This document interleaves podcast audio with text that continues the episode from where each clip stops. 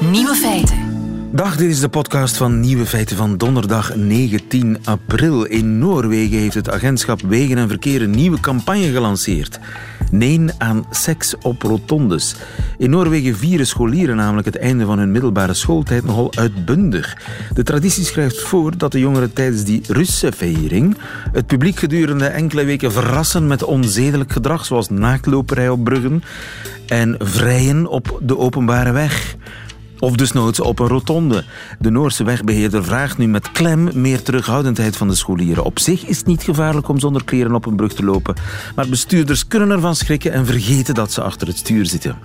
Nieuw feit uit Noorwegen, waar we verder niet op zullen ingaan. Wel op deze nieuwe feiten. Een transvrouw zal in de niet eens zo verre toekomst een kind kunnen baren. Er zijn ook huidkleurige BH's nu voor donkerhuidige vrouwen. Die bestonden namelijk nog niet. De Limburgse vlaai zoekt bescherming. Weer twee explosies in Zweden. En we zijn allemaal een beetje Aaron Berger op een familiefeest als er gekust wordt. Veel plezier. Nieuwe feiten. Hashtag Benny Beige. Heeft u daar ooit al van gehoord? Hashtag Benny Beige. Het is een campagne van Rowan. Dag Rowan. Hi, hoi. Rowan Blijt, jij bent naar het schijnt een lifestyle vlogger met een eigen YouTube-kanaal en alles erop en eraan. En vorig jaar heb jij Benny Beige gelanceerd. Ja, dat klopt inderdaad. Dat is uh, gegaan vanuit uh, een ander platform waar ik ook voor werk. Dat heet uh, Jomo. Uh, is van de KRO en CRV. En um, eigenlijk zaten we, we, bespreken, we bespreken altijd taboes. En we zaten ermee dat um, ik eigenlijk met mijn donkere huidskleur bijna niet terecht kan bij de gemiddelde winkel voor huidkleurig ondergoed. Huidkleurig ondergoed is een probleem als je donker gekleurd bent. Ja, Had ik nooit bij stilgestaan. Dat bestaat kennelijk niet. Ja. Nou, het bestaat wel, maar het bestaat uh, in Nederland althans. Als ik even de winkelstraat inloop, dan kan ik niet gewoon de gemiddelde winkel binnenlopen um, en uh, huidkleurig ondergoed in mijn huidkleur vinden. Daar komt het op Huidkleurige lingerie is alleen bedoeld voor mensen met een blanke huid. Ja, ja, inderdaad. De, de, de witte vrouwen komen inderdaad makkelijker aan in trekken wat dat betreft. En natuurlijk zijn er daarin ook nog wel, valt er ook nog wel te discussiëren of het altijd wel bij hun huidkleur past. Ja. Maar de standaard is inderdaad dat het eerder bij hen past dan bij mij. En als jij zo'n uh, beige kleurige BH aantrekt, hoe ziet dat eruit? Hoe zie je eruit? nou ja, het, het, het, uh, de bedoeling is natuurlijk dat het een beetje blendt met mijn huid, maar dat steekt dan natuurlijk ontzettend af tegen mijn huid. Dus het is. Uh, het voelt ja, het vies, ziet er een neem beetje ik gek aan. uit. Ja. Het ziet er gewoon een beetje gek uit, zou ik zeggen. En dus heb je vorig jaar die campagne gelanceerd, Ben niet beige, ik ben niet beige. Heb je daar veel reactie op gekregen? Ja, ontzettend veel reacties. Het, uh, het, was, het is een uh, ludieke campagne, gewoon ook ludiek ingestoken. Uh, we kregen heel veel reacties van winkels, van ondernemers, maar ook van de grotere winkelketens, gelukkig. dat ze het ook willen aanpakken en daar echt iets aan willen doen. En heel veel mensen die er niet over na hadden gedacht of bij stil hadden gestaan en die zoiets hadden van ja, maar is dat dan wel nodig? En, nou, toch ook negatieve reacties toch ook? Ja, heel veel. Ontzettend oh. veel. Daar schrokken we hier zelf ook wel heel erg van. En wat voor negatieve reacties dan? Ja, reacties als in um, uh, dan uh, ga je hier toch lekker weg of uh, waarom, waarom moet je altijd zo zeuren, kruip uit die slachtofferrol. Um, heel veel van dat soort dingen die eigenlijk best wel misplaatst waren in mijn optiek, omdat we juist, we, we probeerden problematiek aan te kaarten en te kijken wie we tot actie aan konden zetten. En gelukkig is dat wel, ja, enigszins gelukt, mag ik wel zeggen. Dag Floor. Dag, hallo. Hey Floor, Floor, Floor van de Pavert, je hebt je eigen lingeriezaak. Dat klopt, ja. En wat dacht je toen je van Benny Beige hoorde? Nou, ik vond het een ontzettend uh, goede actie. En uh, het sloot ook echt heel erg aan bij wat ik graag wilde. Uh, ik heb mijn winkel Superbra in Rotterdam anderhalf jaar geleden ben ik gestart. En eigenlijk wilde ik vanaf het begin af aan al donkere huidskleuren aanbieden. Alleen dat bleek er gewoon niet te zijn. Dat is. En uh, wat, wat zeggen fabrikanten dan als je hem belt van ik wil een donkerhuidige, vleeskleurige, huidkleurige BH? Nou, um, ik vroeg daar dan om. En dan zeiden ze, ja, dat hebben we wel geprobeerd in het verleden. En dat liep dan niet. Dus winkels kochten dat dan uiteindelijk niet. En dan waren ze er maar, maar weer mee opgehouden. Dus ze, ze probeerden af en toe wel een kleur, een donkerdere kleur te introduceren. Maar ja, dan, dan liep dat blijkbaar niet goed genoeg en dan stopten ze er maar meer mee. Oké, dus probleem, jij wou eigenlijk een donkere huidkleurige BH inkopen, maar niemand wou hem maken. Hoe heb je dat opgelost?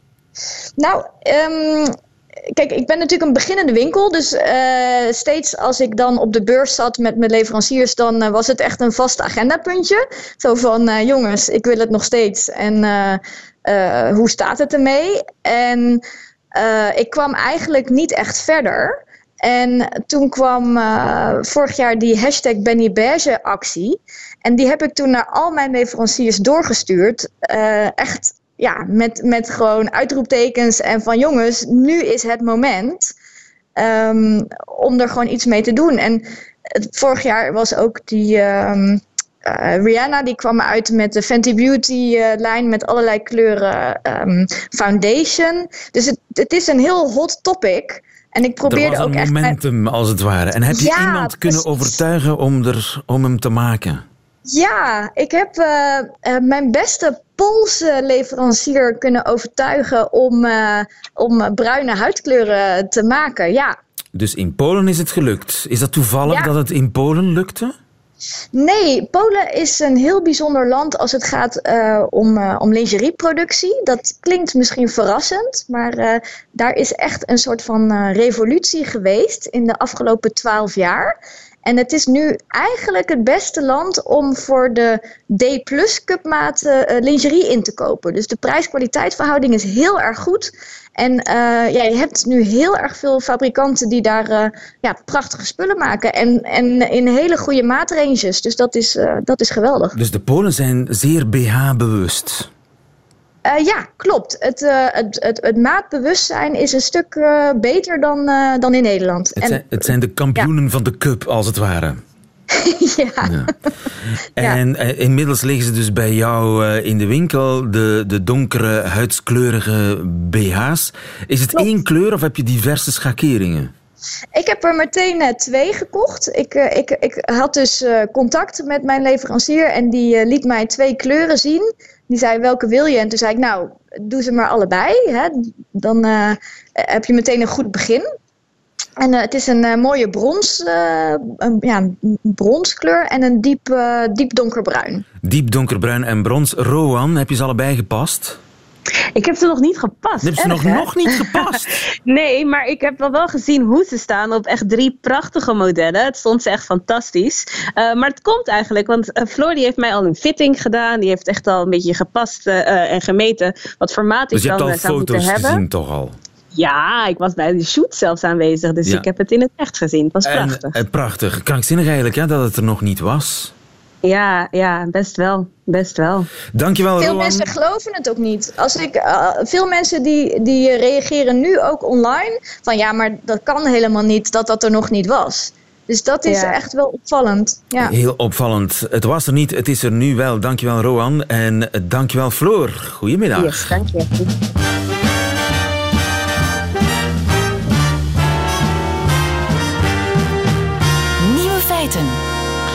Geen hand willen geven aan een vrouw is geen plaats op de CD&V-lijst. Aaron Berger is geen kandidaat meer voor de Antwerpse verkiezingen.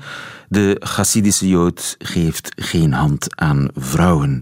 En waarom die orthodoxe leefregel niet te combineren valt met een publiek mandaat, dat legde gisteren burgemeester Bart de Wever glashelder uit in Ter Zaken. Er zijn hier natuurlijk verschillende cultuurgemeenschappen die soms volgens eigen regels onderling leven. Ik denk dat iedereen vrij is om te leven zoals hij of zij dat wenst. Hoe mensen onderling met elkaar omgaan, eerlijk gezegd, daar heb ik niks over te vertellen. Waar ik wel iets over te vertellen heb is hoe ik de Respublica zie, wat de leidcultuur is. En dat is natuurlijk de verlichte cultuur. De leidcultuur is de verlichte cultuur en een vrouw geen hand willen geven hoort niet tot die verlichte leidcultuur. Ik begrijp het helemaal. Seksisme kan niet, maar toen zat ik te denken na afloop, en ik was kennelijk niet de enige, bij... Uh, familiefeestjes, op familiefeestjes, wordt er niet zozeer een hand gegeven, maar wordt er gekust. En dan zijn het de mannen die de vrouwen kussen, maar niet de mannen die de mannen kussen. Daar wordt wel een onderscheid gemaakt tussen mannen en vrouwen. Hoe zit dat in elkaar? Zijn wij dan toch niet zo verlicht? Goedemiddag, Mia Doornaert. Hallo. Kun jij mij helpen? Hoe verlicht is onze leidcultuur als we geen mannen mogen kussen als man? Ja, uh, dit is een vraag waar ik bij omval. Uh, er bestaan mannen en er bestaan vrouwen en daar verandert de verlichting niets aan. Uh, en dus mannen gaan onderling anders met elkaar om als er geen vrouwen bij zijn, als er wel bij zijn. Voor vrouwen geldt hetzelfde. En ja, wat dan de relatie tussen de twee betreft, in onze traditie is het tamelijk normaal dat mannen aan vrouwen een kusje geven, zoals het ook tamelijk normaal is dat ze sneller aan een vrouw zullen zeggen, oh je ziet er goed uit of je hebt een mooi jurkje aan, dan dat ze dat aan mannen zullen zeggen, het jurkje dan terzijde gelaten. Maar dat verschilt ook van, van traditie tot traditie. Ik heb veel gereisd vroeger, uh, onder andere in het Balkangebied en in het Midden-Oosten. Daar zijn het mannen die elkaar kussen. Mannen die elkaar vastpakken, die elkaar zoals hartelijk in de wang knijpen, die elkaar op de rug kloppen, die elkaar kussen en die veel discreter zijn in hun omgang met vrouwen, omdat dat een heel andere traditie is. Dus daar kan ik nu echt niet zeggen van, eh, je kan toch niet gaan zeggen van mannen en vrouwen moeten op alle manieren op dezelfde manier met elkaar omgaan. Ja, er bestaat een verschil tussen mannen en vrouwen. En ik zou het verschrikkelijk vinden van in een maatschappij te leven waarin mannen en vrouwen niet spontaan meer kunnen een complimentje maken, een kus geven, zonder zich af te vragen van moet ik dat dan met iedereen doen? Waar gaan we naartoe? Dus geen hand willen geven aan een vrouw, dat kan niet. Geen kus willen geven aan een man, dat kan wel. Maar dat gaat er niet om van geen kus willen geven. Ik ken ook mannen die elkaar kussen. Destijds toen wij jong waren, mijn vader kuste ook zijn twee zonen. Dus dat gaat er niet om, uh, u verwaart hier twee totaal verschillende dingen. In het ene geval is het een geloofsregel of een traditieregel die zegt een man geeft geen hand aan een vrouw. Uh, in het andere geval is het ge uh, een gewoonte. En niemand zal ervan omvallen als twee mannen elkaar kussen. Dat gebeurt ook. Er zijn ook mannen die formeler zijn en die aan een vrouw een hand geven en niet snel zullen kussen, laat dat toch aan de persoonlijke stijl, voorkeur en temperament over. Want hier gaat het niet over geboden of verboden, maar gewoon over een manier van doen. Ja, maar als het dan allemaal zo vrij is, waarom mag iemand die geen hand, geen hand geeft aan een vrouw dan niet een politiek mandaat opnemen? Um, Kijk, uh, daarover zou je een heel lange discussie kunnen hebben. Maar ik ben het nogal eens met wat Bart de Wever zegt. Uh, je hebt niets te zeggen aan uh, de manier waarop, of het nu de Emish zijn, of um, de Hasidische Joden, of welke geloofsgemeenschap ook, hoe die zich onder elkaar gedragen. Hè. Als de Amerikaanse Emish nog altijd in kleren van de 16e eeuw willen rondlopen, dan doen ze ook maar. Iets anders is als je in het publiek domein komt.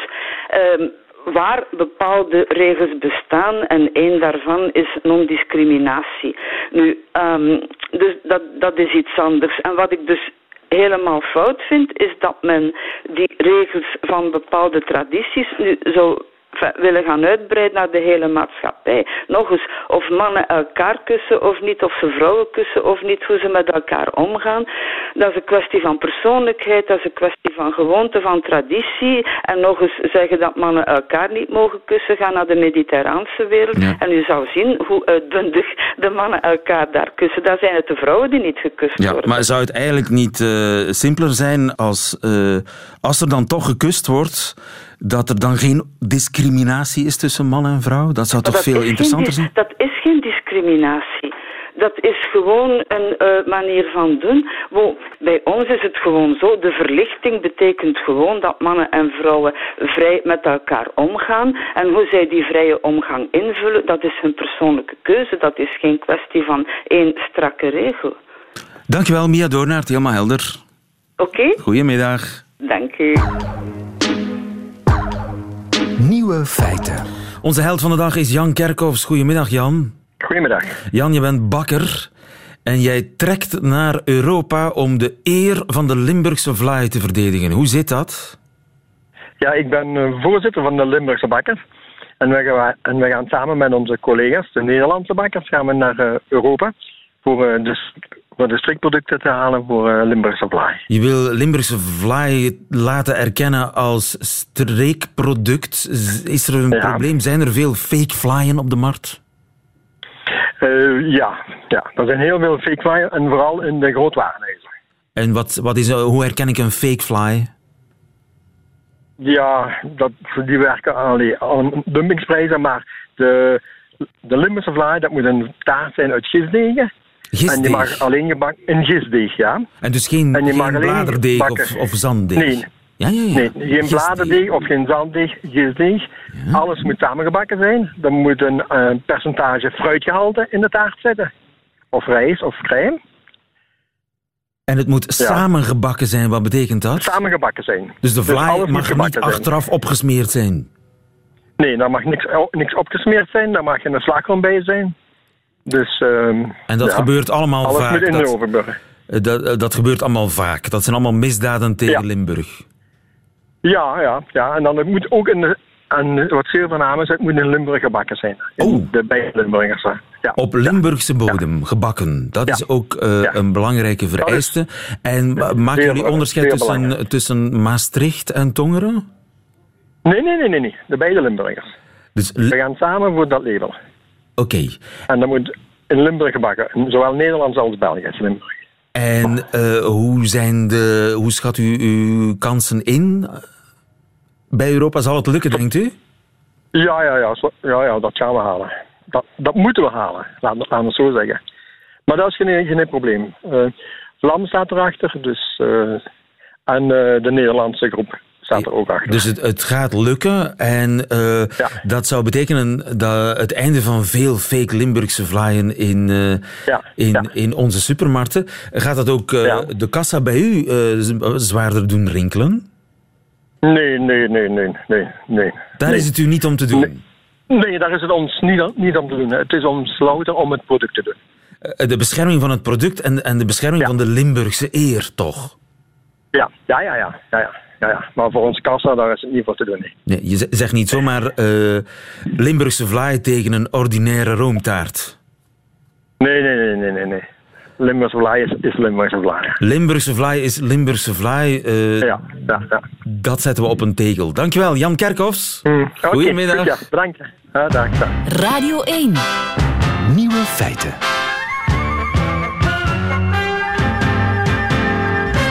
Wat is er toch aan de hand in het anders zo vredige Zweden? Vorige nacht, de nacht van uh, dinsdag op woensdag, zijn er weer twee explosies geweest in Helsingborg. Marcel Burger, goedemiddag. Goedemiddag. Onze man uh, in Stockholm. Twee explosies in twee verschillende flatgebouwen. Weet u al wat er gebeurd is? Ja, officieel niet, maar waarschijnlijk zijn het bendes die elkaar aan het bestrijden zijn of uh, te kijken uh, of ze mensen kunnen afpersen. Het is zo, in Zweden gebeurt dat vaker, niet alleen in Helsingborg, wat een vrij kleinere stad is, maar vooral in Gothenburg, in Stockholm en in uh, Malmö. Ja, het is niet dagelijks, maar wel wekelijks dat er een, ja, een explosief afgaat eigenlijk. Wekelijks? Het is eigenlijk business as usual bijna, dat je een, een... Er was zelfs een man, ik las ergens een 63-jarige man die in, waar was het, Varbu buitenwijk van Stockholm, dacht dat er een stuk speelgoed op straat lag, raapt het op, boef, blijkt het een granaat te zijn, ontploft, man dood. Ja, dat was inderdaad een granaat die lag bij een metrostation in Stockholm. Dus uh, ja, bent u in Stockholm, moet u oppassen, vooral daar. Uh, nee, het is inderdaad heel ernstig. Uh, er zijn overal granaten die afgaan. zoals ik net zei, het is vaak de bendes. Ehm, mensen maken zich heel erg zorgen over, omdat het niet alleen beperkt blijft tot ja, de buitenwijken, de achterstandswijken, de probleemgebieden. Het kan overal gebeuren. Ja, en dat in het zo rustige, veilige Zweden. Je zegt bendes, wat voor bendes zijn dat? Zijn dat drugbendes? Ja, het zijn bendes die vooral handelen om drugs en om, uh, om uh, deels van wapens ook. Wapens zijn vrij gemakkelijk Zweden in te voeren. Dus ook die granaten, uh, vaak per boot vanuit Denemarken of Duitsland naar de kust van Zuid-Zweden. De honderden kilometers lange kust met zandstranden die niet te beveiligen is. de douane heeft daar anderhalf jaar geleden een kist met 40 granaten onderschept. Dat is ja, een onderschepping, maar hoe vaak komt er dus, dus iets aan wat niet onderschept wordt? Dat is nog de vraag. maar wacht eens even, die kust is niet te beveiligen. Dat betekent dat het gewone bootjes zijn, plezierbootjes? Kleine bootjes kunnen heel gemakkelijk van de ene kant naar de andere kant komen, daar in de Oostzee. En ja, dat is dus niet tegen te houden. Dus ja, wilt u een wapen hier hebben, u doet het op bestelling en het komt zo bijvoorbeeld vanuit het voormalige Joegoslavië, Albanië naar hier. Ja, en die wapens moeten vooral dienen in de drugsoorlog. Ja, in de bendeoorlog. Die bendeoorlog in de onder, onder bendes, ja. Ja, precies. Het, het, blijft dus wel vaak beperkt, het geweld, tot bendes onderling. Uh, maar ja, zodra zo'n explosie afgaat in een, eh, een appartementencomplex, ja, dat is niet alleen maar het appartement van degene die uh, misschien bij zo'n bende betrokken is, maar iedereen wordt er eigenlijk door ja, uh, verrast, schrikt daarvan en, en kan daar zelfs door gewond raken. Zweden heeft meer asielzoekers opgenomen dan welk ander land ook in Europa per capita. Is het toegenomen geweld daar een gevolg van? Heeft het daarmee te maken? Ja, critici zeggen van wel. Aan de andere kant, er zijn heel veel bendes die hebben gewoon die bouwen op, op tweede, derde generatie uh, immigranten. Er zijn ook bendes met uh, bijna alleen maar Zweedse en uh, autochtone Zweden die daarin zitten. Ehm, het is vooral zeg maar de achterstandswijk waar mensen geen, geen werk kunnen krijgen, waar dan immigranten makkelijker prooi zijn om bij zo'n bende te geraken. Um, er zijn weinig agenten op straat, er is zelfs een groot tekort aan agenten, dus het tegenhouden is lastig sociaal werkers uh, die kunnen daar weinig vat op krijgen. Dus er is wel wat gaande in Zweden in die, in die buitenwijk. En dat explosieve geweld, letterlijk explosieve geweld, ja, dat is wel een soort van epidemie aan het worden. Sterk nog, in mijn wijk, uh, vorige week, ging er ook een explosief af en het leek net alsof het in mijn huis was. En het wat? Was echt, Je hebt het zelf meegemaakt? Ik heb het zelf meegemaakt. Het was in dit geval geen granaat. Het, uh, 300 meter van mijn huis, uh, op een uh, avond om half twaalf, maandagavond vorige week een, vrij krachtige explosie, een hele harde knal. Ik zei gelijk tegen mijn vriendin, dit is, dit is een explosie, dus dit, dit is niet zomaar iets geks. Ik dacht dat het bij mij ons uh, thuis was. Het was ja, niet eens een rechte lijn met 300 meter verderop bij een, een Midden-Oosten supermarkt uh, en een hotel. Eén gewonde, maar het ging in dit geval, voor zover de politie het heeft laten weten, om echt een explosief. Dus niet een granaat, maar groter. Maar daarna is het stilgebleven, dus niemand weet eigenlijk waarom. Um, er zijn wat theorieën. Uh, vorig jaar bijvoorbeeld in Gothenburg waren er neonazies die drie keer een explosief lieten afgaan. Uh, dus het is niet alleen die bendes, maar ook de neonazies die af en toe dat soort dingen doen. Ja, en dit gaat om een Midden-Oosten supermarkt, dus waar veel moslims komen. Het zou kunnen zijn dat dat ermee te maken heeft, maar de politie is daar erg stil over uh, ja. nu. Maar ja, ik ben wel geschrokken. Het is vlakbij. Het is, ik woon in een gewone wijk, geen probleemwijk. En als het zo dichtbij komt, is het wel anders dan, dan zeg maar uh, verder weg. Ja, het toont toch uh, hoe zelfs gidsland Zweden worstelt met integratie. Ja, eigenlijk wel. Um, vooral integratie, maar ook vooral de, het bestrijden van criminaliteit. Ik sprak met een Nederlandse expert als het gaat om, om criminaliteit. Die zegt, ja, de Zweedse politie, ze hebben eigenlijk helemaal geen informatie of veel te weinig over, over de benzen die er zijn in het land. Uh, ze kunnen daar geen vat op krijgen. Maar hoe komt het eigenlijk? Is het omdat de Zweden elkaar zo vertrouwen? Nee, uh, de politie heeft zich lange tijd gefocust op, uh, op, de, op de motorbendes, dus zeg maar de autochtone uh, Scandinavische vikingbendes zou je het kunnen zeggen. en daar is heel veel energie in gestoken en is dus eigenlijk vanaf de jaren 90, toen er in dit geval wel veel Joegoslavische vluchtelingen kwamen, die langzaam maar zeker ook in bendes geraakten, heeft eigenlijk de, de, de grip verloren op, op waar die bendes nu ontstaan en wie wat aan het bestrijden is. Ah ja. en, dus die bendes hun origines liggen ergens in de Balkan vaak. Ja, in het begin wel. In dit geval, nu zijn er in de meeste steden 10 tot, uh, tot 20 bendes, uh, waarvan dus een deel nog zijn origine in de Balkan heeft liggen, maar ook een deel gewoon echt autochtone Zweeds is.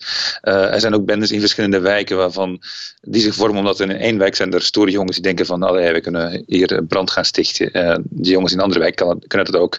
En het gaat dan van kwaad tot erger, zeg maar. Um, en, dat is een, is een probleem aan het worden, die, die bendes die, die stoer doen.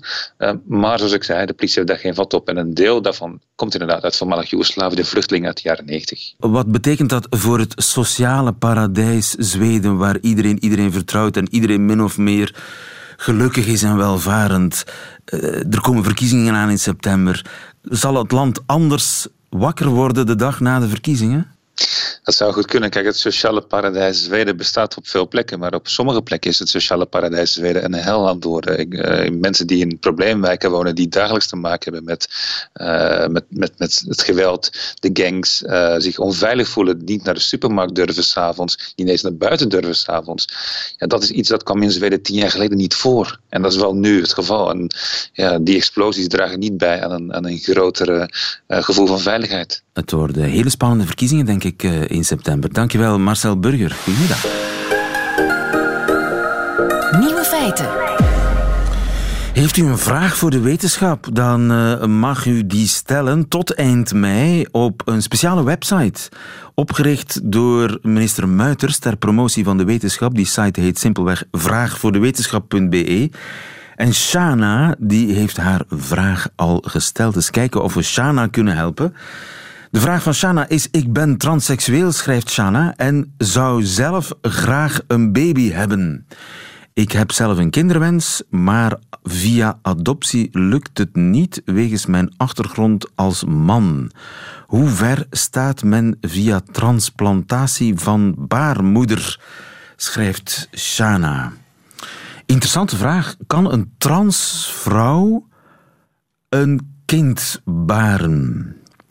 Nu, als uh, iemand het weet, is het Steven Weijers. Goedemiddag, Steven. Goedemiddag, Lisa. Je bent gynaecoloog van de Vrouwenkliniek in Gent, aan het UZ in Gent. Uh, transvrouwen die hebben geen baarmoeder, dus uh, kunnen ze niet zwanger worden. Zover was ik zelf al gekomen. Maar kun je een baarmoeder in een transvrouw stoppen? een interessante vraag, absoluut. Uh, en er is ook de laatste tijd redelijk veel om te doen. Uh, niet alleen over, over baarmoedertransplantaties, maar, maar gans het gegeven uh, rond uh, vruchtbaarheid bij, bij transpersonen ehm, staat natuurlijk de, de laatste tijd redelijk in de kijker. Um, technisch gezien kan het. Ik denk dat dat het heel korte antwoord is. Technisch gezien kan het? Technisch gezien kan het, inderdaad. Um, in principe kun je perfect een baarmoeder bij een man gaan implanten. Um, bij een biologische man kan dat, bij een transvrouw, dus iemand die geboren is in een mannenlichaam, maar een transformatie naar vrouw doormaakt, kan dat ook. Maar daar zitten toch geen uh, aansluitingen, zeg maar, zoals bij een, nee. een, een gewone vrouw? Klopt. Um, nu, zoveel noodzakelijke aansluitingen uh, zijn er niet. Zeker als je naar een kunstmatige manier van bevruchting toegaat. Hè. Uh, wat jij normaal gezien nodig hebt als biologische vrouw zijn eierstokken, eileiders en baarmoeder die dan geconnecteerd is met de vagina. Op die manier lukt het allemaal spontaan natuurlijk. Um, strikt gezien, om een zwangerschap te dragen, heb je enkel een baarmoeder nodig. Je hebt geen eierstokken nodig, je hebt geen eileiders nodig, je hebt strikt gezien ook niet echt een vagina nodig. Dus als je een embryo plaatst in een baarmoeder die natuurlijk van bloed voorzien is, je moet die baarmoeder gaan connecteren, gaan aansluiten op de bloedvaten, dan, dan gaat die functioneren. Dan, dan, dan kan dat slijmvlies opbouwen onder invloed van hormonen, die je dan bij transvrouwen uiteraard kunstmatig moet toedienen. Ja, dus dat wordt wel veel hormonen slikken. Het wordt veel hormonen slikken, maar het zijn hormonen die transvrouwen sowieso al slikken. Ja. Hè. Transvrouwen gebruiken oestrogenen. Um, dus het zijn hetzelfde type van hormonen die je dan zou moeten geven. En die je perfect ook bij een, een man kunt geven. Hè. Dus ja. strikt gezien kun je een baarmoeder in een man stoppen. Je connecteert die, je gaat die aankoppelen aan de bloedvaten. Daar is natuurlijk geen vagina. En die baarmoeder gaat... Maar wacht eens even, hoe krijg je dan een bevrucht ei? Een ei kun je kopen, neem ik aan. Maar, maar een bevrucht ei moet je daar dan nog inbrengen. Dus dan ja, moet je dat klopt. weer opengooien. Wel, nee, nee, nee, nee. Ik denk, kijk, transvrouwen hebben in principe een vagina. Die hebben een neovagina, er wordt een vagina geconstrueerd. Hè. Dus het is wel de bedoeling dat je die baarmoeder inderdaad gaat aansluiten op de vagina, die eerder dan um, gemaakt is. En dus dan kun je langs die weg dat ei uh, inbrengen. Voilà. Dus dat is wat we, wat we sowieso bij, bij in vitro fertilisatie doen. Hè. We maken de eitjes in het labo, we maken de embryo's in het labo, excuseer. Uh, en dan wordt het embryo gewoon via de vagina in de baarmoeder geplaatst. Maar de, de geboorte zelf kan niet via de omgekeerde weg? De geboorte zelf uh, zal via keizersnede gebeuren. Uh, dat is trouwens wat wij op dit moment ook doen na baarmoedertransplantatie bij biologische vrouwen. Um, maar dat is op dit moment zeker nog omdat het in een experimentele fase is, maar bij transvrouwen zal dat altijd zo blijven, omdat die vagina toch iets wat anders uh, van structuur is dan een biologische vagina. Dus een natuurlijke bevalling zal daar sowieso niet mogelijk zijn. Maar goed, een keizersnede is natuurlijk uh, op zich nu ook niet zo'n Dat is geen ramp. Maar ik hoor u zeggen dat de, de gewone baarmoedertransplantatie bij vrouwen, bij cisgender vrouwen heet dat hè, tegenwoordig. klopt, dat zijn, ja. Cisgender is het tegendeel van transgender. Uh, dat gebeurt wel al. Dat gebeurt, maar ook nog in zeer beperkte mate en in strikt uh, experimentele studieomstandigheden. Het is dus niet zo dat wij al aan vrouwen die op, op de raadpleging komen vragen van ja kijk ik ben geboren zonder baarmoeder, ik wil een baarmoeder, dat wij dat als, als behandeling kunnen aanbieden. Het gebeurt maar, niet in België. Het, uh, wij zijn een programma opgestart in België. We zijn op dit moment het, het enige centrum in Benelux die, die een programma lopende hebben. Maar er zijn wereldwijd al een, een, een denk een veertigtal baarmoedertransplantaties gedaan. En uh, toch al een, een, tiental, twaalftal kinderen geboren. In ja, ja maar is nog niet, is... nog niet bij ons. Het programma is opgestart, maar voilà. het, het, is ja. uh, nog niet gebeurd. Dus die transvrouw die zal nog wel even moeten wachten voor ze een baarmoeder kan krijgen. Zeker. Um, het programma dat bij ons loopt, nogmaals, het, het zijn studieprotocollen, um, waar natuurlijk altijd een aantal inclusie- en exclusiecriteria zijn, de voorwaarden waar je moet aan voldoen. Um, een van de voorwaarden bij ons, en dat is wereldwijd wel nog zo, is dat het om biologische vrouwen gaat. En in ons specifiek geval gaat het om een heel beperkte groep van vrouwen die geboren zijn zonder baarmoeder. Uh, meisjes of vrouwen ja. met het syndroom van Rokitansky. Dus dat is de groep waar wij ons op richten om in eerste instantie te gaan aantonen of het lukt, uh, wat de, de succespercentages zijn, de risico's enzovoort. Pas als dat succesvol blijkt, zullen we misschien in de toekomst inderdaad die indicaties wel gaan uitbreiden uh, naar vrouwen die, die een hysterectomie gehad hebben, die de baarmoeder verloren zijn omwille van baarmoederhalskanker, zeg maar iets. En wie weet, transvrouwen... Zelfs een transvrouw. Zal jij ooit een transvrouw haar kind op de wereld zetten, denk je? Zul jij het meemaken? Ik, ik denk dat wel. Ik denk dat wel. Als je ziet uh, wat er op dit moment al mogelijk is, uh, dat transseksuele mannen dan, die de transitie niet volledig door, doorstaan, maar een baarmoeder nog behouden, dat die al zwangerschappen hebben meegemaakt, dat die al bevallen zijn. Um, ik denk wel dat dat mogelijk is. Alles zal een beetje afhangen van ja, wat, wat de studies uitwijzen naar veiligheid toe.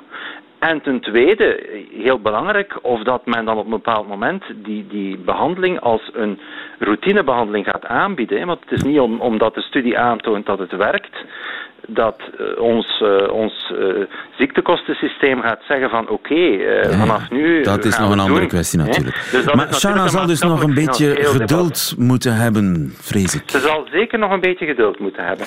Ik denk dat we toch nog een, een aantal jaar nodig hebben om, om aan te tonen dat, dat de techniek verder succesvol is. Dokter Weijers, dankjewel. Oké, okay, goedemiddag. Dag. Waarmee we aan het middagjournaal zijn toegekomen met Julie Kafmeijer. Nieuwe feiten. Middagjournaal.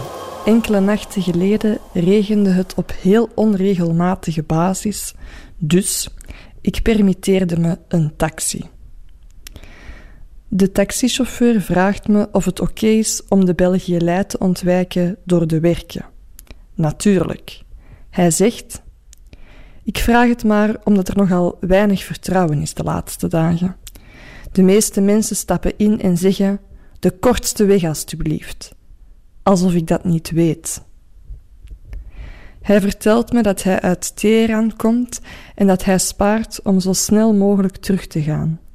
Naar een dorp in de bergen, liefst met een koe en een schaap.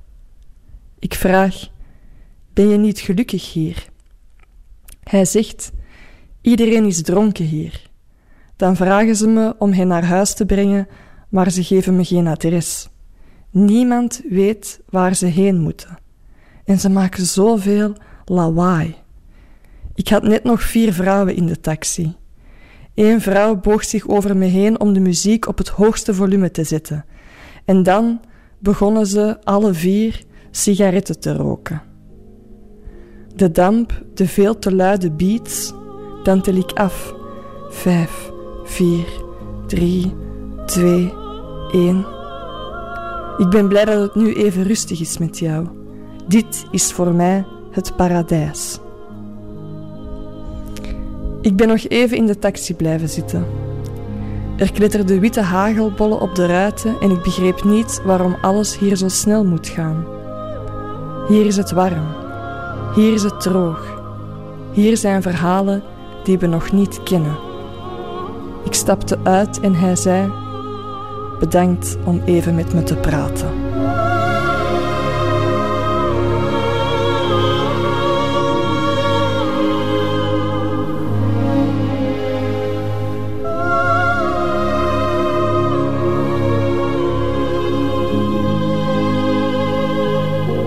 Het middagjournaal met Julie Kafmeijer. Meteen het einde van deze podcast. Vindt er nog veel meer op radio1.be en op de gebruikelijke podcastkanalen. Tot nog een keer.